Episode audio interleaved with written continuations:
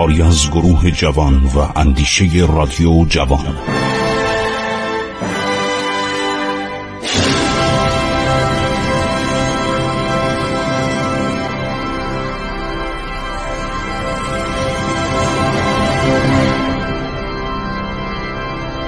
بسم الله الرحمن الرحیم.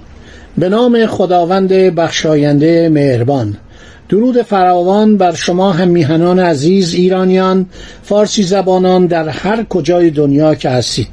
من خسرو معتزد هستم با شما در برنامه عبور از تاریخ صحبت می کنم دوستان عزیز هنگامی که نور اسلام بر ایران تابیدن گرفت ارتش ایران پس از شکست هایی که به دلیل فساد مزمن حکومتی و دیوان سالاری فرسوده اصر ساسانی.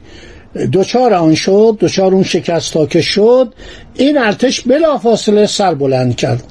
و این ارتش ایران ارتش کارازموده بود ارتش دور دیده بود و به علت 24 سال جنگ هایی که خسرو پرویز با رومیان کرده بود. و این جنگ ها چندان دلیل عرض شود که قانع کننده ای نداشت. بیشتر به خاطر این بود که خسرو پرویز بر این فکر بود که علاوه بر قسطنطنیه یعنی پایتخت کشور امپراتوری بیزانس مصر رو بگیره عرض شود که سوریه رو بگیره فلسطین رو بگیره تمام نواحی عراق آن قسمتی از عراق که تابع دولت امپراتوری روم بود تصرف کنه و جالب اینجا بود که برنامه داشت که علاوه بر قسطنطنیه امپراتوری روم قدیم یعنی سرزمین های پهناور ایتالیای قدیم و یونان قدیم رو به تصرف در بیاره. فکر او این بود که ایران باید به اصل تصرفات دوران هخامنشی برگرده و دریای مدیترانه و دریای سیاه هم جزو نواحی تحت کنترل ایران باشه.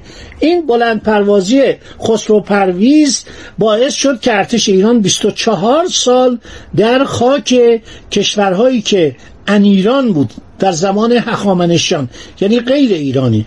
و بعد تعلق گرفت بود به امپراتوری روم قدیم و امپراتوری روم جدید روم غربی و روم شرقی. وقتش تلف بشه و تلفات سنگینی به بار بیاره. و این سربازا اغلب دهخان بودن. اغلب کشاورز بودن سربازای پیاده نظام و اینها این 24 سال شوخی نیست. شما نگاه کنید جنگ جهانی اول چهار سال جنگ جهانی دوم شش سال به طول انجامید. و این جنگ 24 ساله رمق ایران رو گرفت بودجه ایران رو گرفت نیروی انسانی جوان ایران رو گرفت تلفات سنگین به اضافه تاون تاون و وبا و انواع بیماری هایی که در میادین جنگ پدید آمد و از کشته های ایرانی پشته ها ساخت کما که هرکلیوس تونست بیاد به آذربایجان در محل کنزه یا شیز که در نزدیکی تبریز کنونی قرار داره. این ارتش بعد از اسلام به حال خودش گذاشته نشد. فکر نکنید که ارتش ایران از میان رفت. ارتش ایران بلافاصله سر بلند کرد. برای اینکه بسیاری از جنگجویان ایرانی مسلمان شدند حتی سی سال بعد از اینکه تیسفون تصرف شد اینها در جبهه جنگ قسطنطنیه می جنگیدن و ارتش ایران چون ارتش کارآزموده بود و چون نیروهای بسیار قوی داشت و مجهز و دور دیده از اینام استفاده کردند.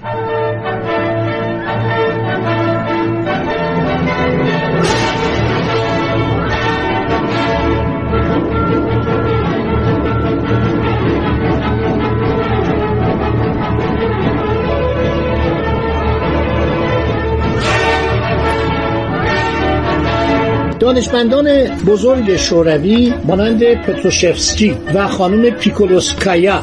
اینا تاریخ نوشتن به نام تاریخ ایران از دوران باستان تا پایان صده هجدهم میلادی. اینها عضو فرهنگستان تاریخ شوروی بودند و آدمای دانشمندی بودند. خانم پیکولوسکایا و بعد آقای آ یو یکوبوفسکی و آقای آی پی پتروشفسکی و آ ام بلیندسکی و لام میم استوریووا.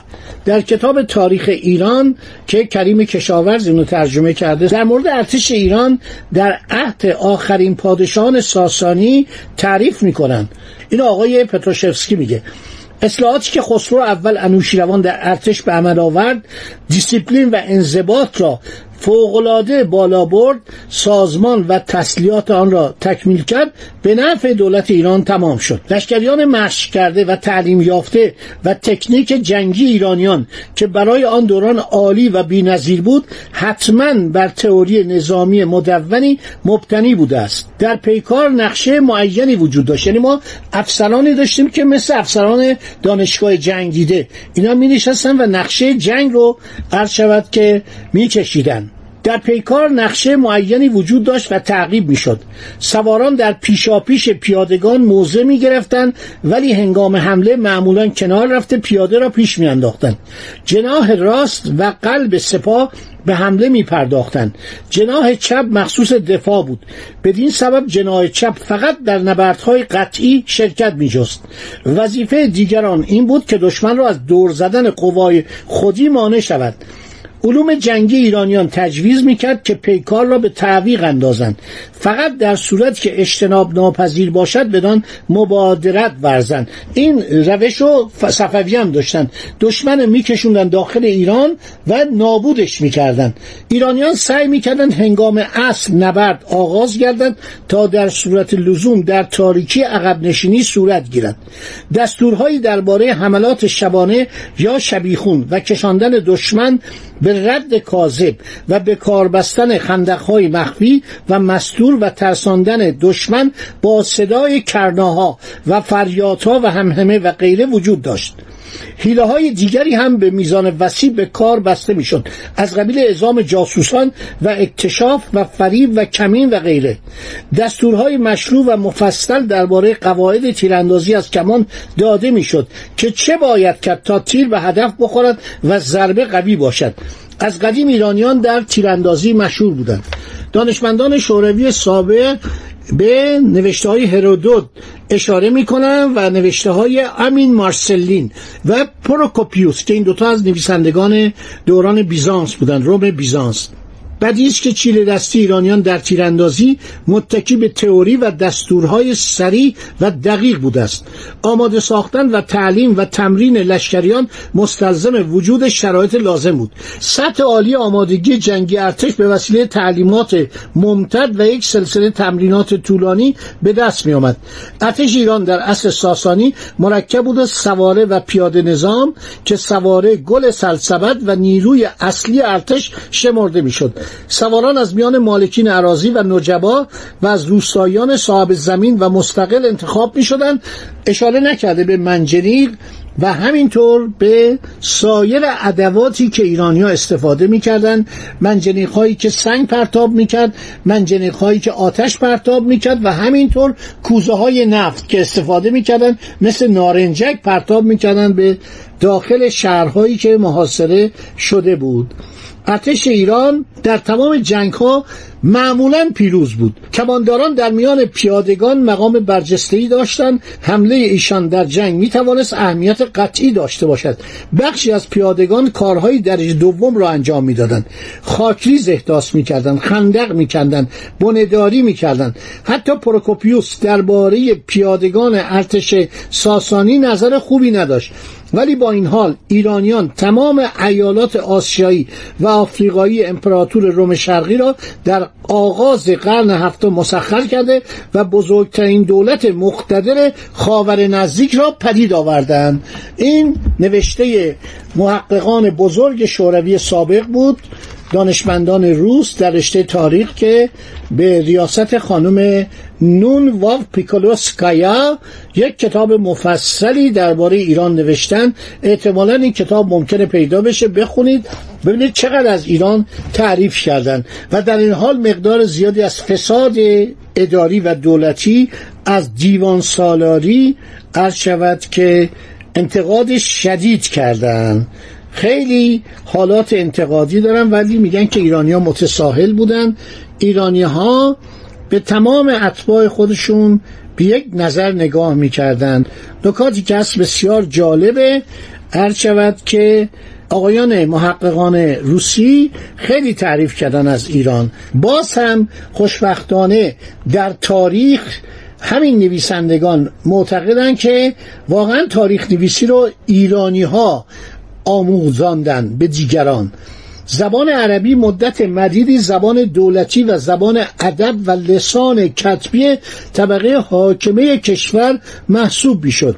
تا آغاز قرن نهم میلادی ما به آثار ادبی که به زبان فارسی میانه یا پهلوی نوشته شده باشد بر نمی‌خوریم.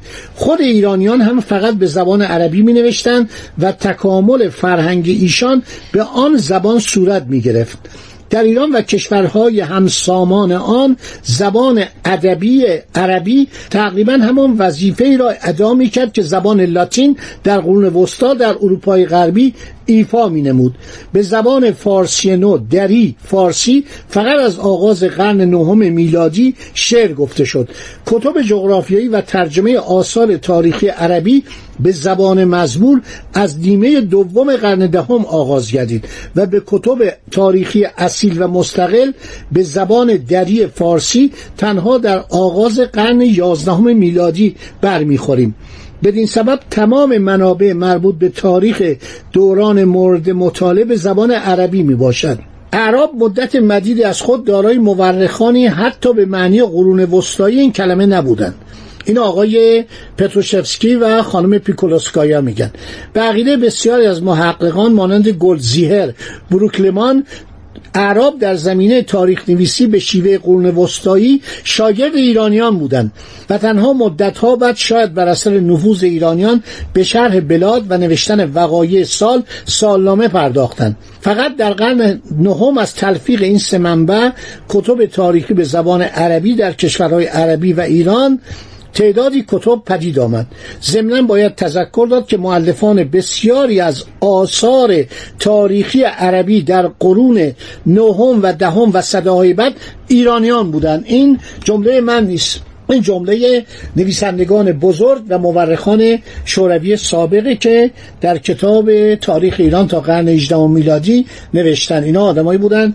هنوز هم کتاباشون تدریس میشه و مخصوصا خانم پیکولوسکایا خیلی به گردن ما حق داره. چون تمام تاریخ اواخر ساسانیان رو بر اساس سنگ نقش ها بر اساس الوایی که در عربستان در سوریه در بیزانس به دست اومده و همینطور در ایران اینا رو به صورت کتاب های خیلی جالبی درآورده.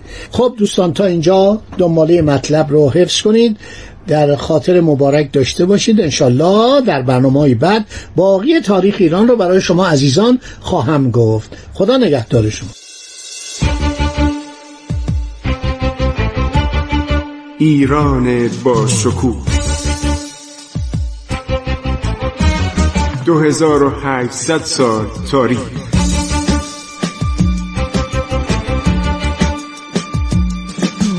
عبور از تاریخ.